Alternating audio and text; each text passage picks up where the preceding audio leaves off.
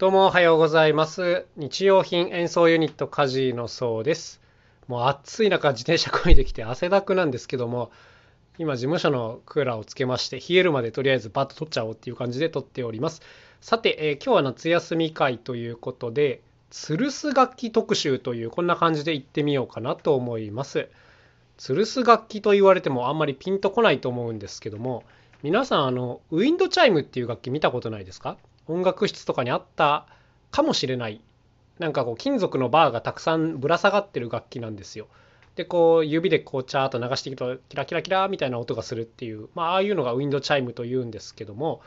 うんまあ、音楽室にあったりとかね。あのライブとか見たことある方がいたらまあパーカッショニスト打楽器の人が使ってるのを見たことがあるっていう方もいるかもしれないですね。まあああいったものを僕は吊るす楽器と言っているんですけどもなんていうんですか？こうメロディーを出したりリズムを出すわけじゃないっていうこういう楽器ですよね。まあ、効果音であったりとかこう場面転換であったりとかね雰囲気作りであったりとか、まあ、こういったことに使われる楽器なんですけども僕ねこれがめちゃくちゃ好きなんですよ。めちゃくちゃ好きなの本当に昔から。あのーそんで自分でもいろんなものを作るんですけど最初はやっぱりねこうウィンドチャイムみたいなものが欲しいと思って、えー釘をたくさんこう吊るして順番にね短いのから長いのまで吊るしてウィンドチャイムみたいにしたりとかしてたんですけどそのうちにですねあれ結構身近なものでも吊るすだけでいい音するもの結構あるなっていうことに気づいたんですね。まあ、それからこうとにかくいろんなものを片っ端から吊るすようになったんですけども、まあ、今日はですね音聞いていただいてなんかこれいいなって思うのがあればまあご紹介していけるといいなっていう感じなんですけども、えー、と例えばそうですね最近作ったのだとこんなのがあります。まあちょっと不思議な音がしてますけども、これはですね、食品トレイをたくさん切って吊り下げてあります。あの、スーパーでお肉とか魚とか買うと乗ってる食品トレイね。あれをきれいに洗って、で、どうかな、3センチ角ぐらいに切って、たくさんぶら下げてあると。そうするとこういうね、ちょっとなんか僕には石みたいな音にも聞こえるんですけど、不思議ないい音がしますね。はい、こんな調子ですよ。結構あの、意外なものから意外な音がするっていうのがたくさんあってですね。もうとにかくどうかな。今まで50種類ぐらい作ってきたんですけどもあの今僕事務所にいまして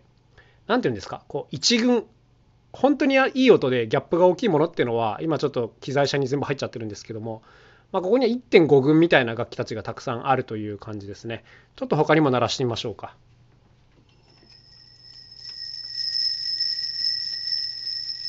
はい風鈴みたいな音がしてますね。これは先ほどもちらっと言った釘の音。涼やかでいいですよね。で、ちょっと近いんですけど、こんなのもあります。わかります？釘との違い。釘が？で？はい、これなんだか想像つきますかね？これはね、実はね、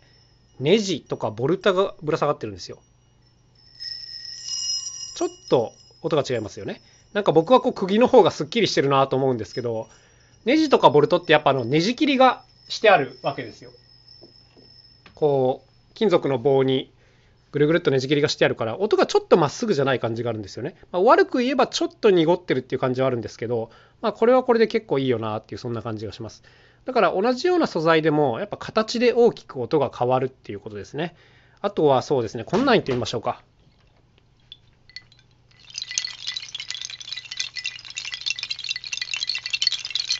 はいこれね僕めちゃくちゃお気に入りなんですけどもなんか木の音っていうのはなんとなく伝わりますよね。カラコロカラコロっていう感じで。これ何かというと、折れたドラムスティックを切ったものをぶら下げています。結構音楽スタジオに行くとね、床とかにこう折れたドラムスティックが転がってるんですけど、あ、捨てられるのもったいないなと思って拾ってきてですね、こう切ってたくさん吊るしたらめちゃくちゃいい音したっていう感じですね。ドラムスティックってやっぱそもそも結構いい木が使われてるんですよ。密度の高い木とかね。うん、だからやっぱね、なんていうんですか、よりいい音しやすいなっていう感じです。で、同じキーのシリーズでいくとこんなのもありますね。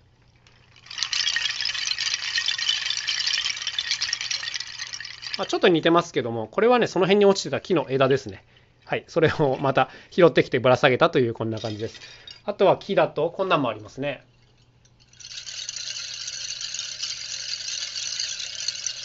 ちょっと細い感じがするでしょ。カラコロカラコロっていう軽い感じ。これはあの割り箸を使っています。えー使用済みの割り箸をきれいに洗ったものっていうのをこうたくさんどうかな？60本か70本かぐらいぶら下げてあるというこんな感じです。同じ木でも素材感とか太さとかによってねこれだけ音が違うんですよ。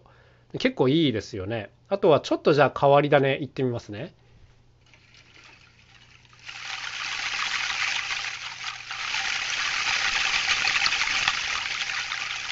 ちょっと水みたいな音に聞こえるかなと思うんですけどこれはあのストローを使っています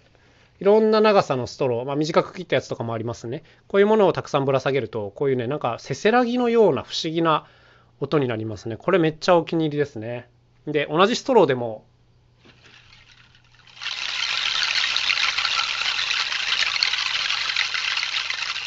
こっちはなんかちょっとパワーのある水になりましたね。これはあのタピオカストロー、太いストローを使っています。ちょっと太いだけでこれだけ違うという感じですね。で、同じじゃあプラスチック素材でちょっといくつか出してみましょうか。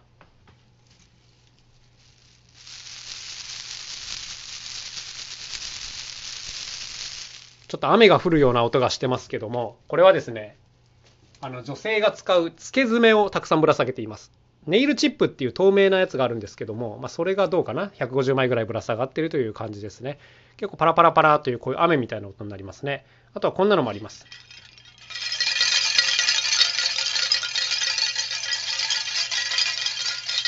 だいぶちょっと硬いカラカラした音になってますね。これ何かというと、えー、プラ板がぶら下がっています。まあ、子供がある日プラ板をこう持って帰ってきたのを見てあこれいい音しそうだなと思ってぶら下げたら、まあ、こんなガラカラカラっていうなんか僕の中ではこうプラスチックとガラスの間みたいな音だなというふうに感じているんですけどもまあこんなのがあったりしますね。結構いいでしょう。プラスチックっていうだけでもたくさん作れると。あとこんなんもあります。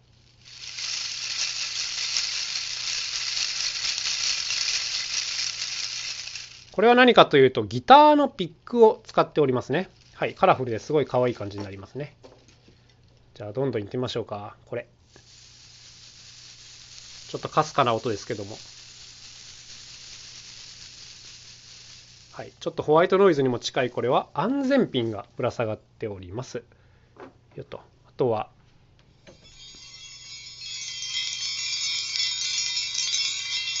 はい、いい感じの金属ですけどもこれはですね焼いたスプーンとかフォークを叩いて潰したものがぶら下がっております。なんかあの、そのまま売ってるステンレスのスプーンとかフォークよりもね、ちょっと焼いた方が僕はいい音だなと思っておりますね。はい。まあ、こんな調子でね、もうとにかくたくさん作ってきたんですよ。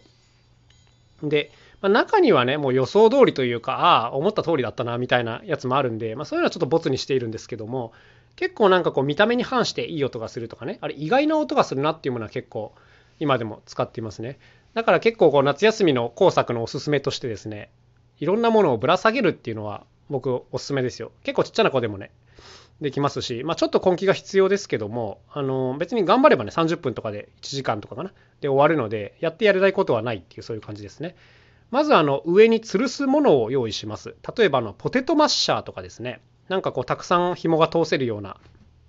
ものですね。ポテトマッシャーとか、あと排水口の蓋とかでもいいかなと思いますけども、まあ、そういったものを用意してまずなんか吊るす用の紐をちょっと長めの太めの紐を取り付けて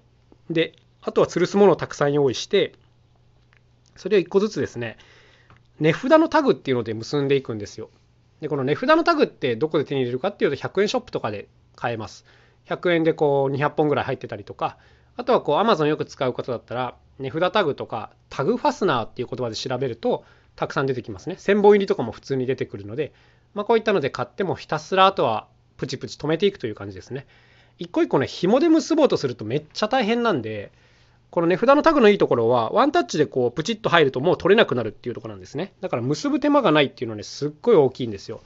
はい。だからこれがめっちゃおすすめですね。で、短いのも長いのもいろいろとあるので、吊るすものの素材によって、こう、長さを使い分けてあげると。